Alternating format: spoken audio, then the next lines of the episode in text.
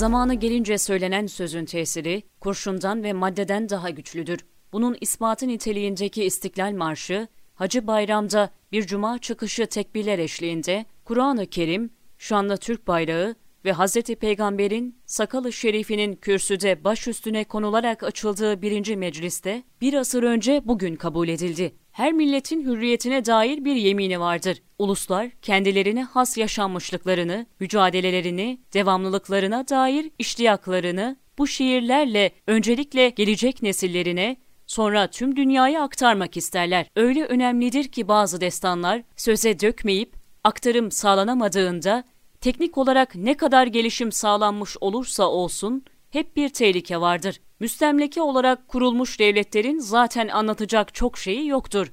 Ancak Türkiye Cumhuriyeti gibi köklü uygarlıkların devamı olan devletler hürriyetlerini payidar kılmak için tüm yaşanmışlıklarını sembolize ederler. Milli marşımız İstiklal Marşı, onu kanter içinde büyük bir tefekkür ve imanla yazan şairinin kaleminden çıkmış gibi görünse de aslında Türk milletinin sinesinden çıkmıştır. Birçok yönüyle başka milli marşlara benzemeyen, tam olarak bir ruh çalışması olarak adlandırılabilecek İstiklal Marşı, daha yazılmadan ithaf edildiği kahraman Türk ordusunun aziz şehitlerine yakışır bir ahlak ile perçinlenmişti.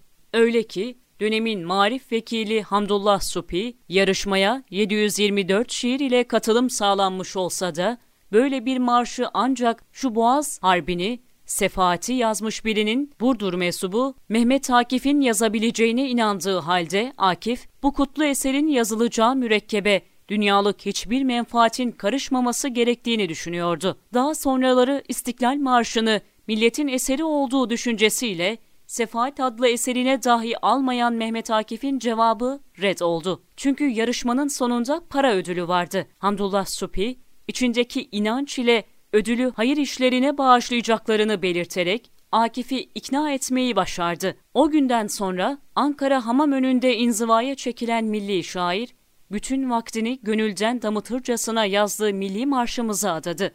Artık yorgun ama yılmamış, hürriyet sevdalısı Türk milleti tek bir bedende Mehmet Akif'te bütünleşmişti. Rivayet odur ki dergahtan arkadaşı Konya mensubu Hafız Bekir Efendi, bir gece Akif'in kanter içinde uyandığını, kağıt bulamayınca bir hışımla kalemini eline alarak yatağının hemen yanı başındaki duvara, ''Ben ezelden beridir hür yaşadım, hür yaşarım. Hangi çılgın bana zincir vuracakmış şaşarım. Kükremiz sel gibiyim, bendimi çiğner aşarım. Yırtarım dağları, enginlere sığmam, taşarım.'' dizelerini yazdığını anlatır. Milli mücadelede vatan topraklarını karış karış gezen, İnsanları istiklal cihadı için irşad eden Mehmet Akif'in vaazları milli marş ile kemale ermiştir. 10 gün içerisinde tamamlanarak 1921 tarihinde Sebilür Reşat dergisinde kahraman ordumuza ithafen yayınlanan İstiklal Marşı ile artık o kendisini bile aşmıştır.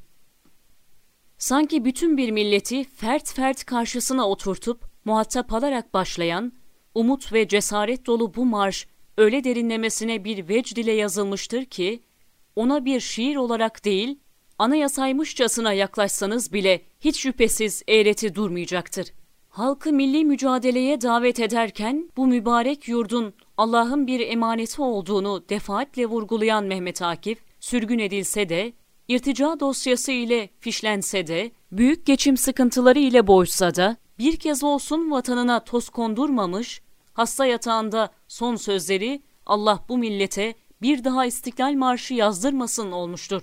Eklemek gerekir ki bütün bunların yanında şair İsmet Özel'in milli marşımızın yorumlanmasına olan yaklaşımı da epey ilgi çekicidir. Özel, milli şairimiz Mehmet Akif'in aruz ile yazdığı milli marşımızı Hz. Peygamber'in Mekke'den Medine'ye hicreti esnasında Ensar'ın kendisini karşılamak için okuduğu Tala'al Bedru Aleyna ezgisi üzerine yazdığını iddia etmektedir. Bu bakış açısı Akif'in milli marşımız için tutunduğu ruhun kaynağını daha da anlaşılır kılmaktadır. Mehmet Akif ve İstiklal Marşı yılı olarak kutladığımız 2021 yılının bugününde kabulünün üzerinden tam bir asır geçen milli marşımız, tarihinden aldığı heybetiyle güven ve umut vermeye, YS kapılma tehlikesinde hepimizi sarsmaya, direnç göstermeye ve Türk milletine iman ve hürriyet aşkı aşılamaya devam ediyor. Bu imanı boğmaya kalkışarak uluyan tek dişli canavarlara karşı da ebeden devam edecektir. Allah bu millete bir daha İstiklal Marşı yazdırmasın.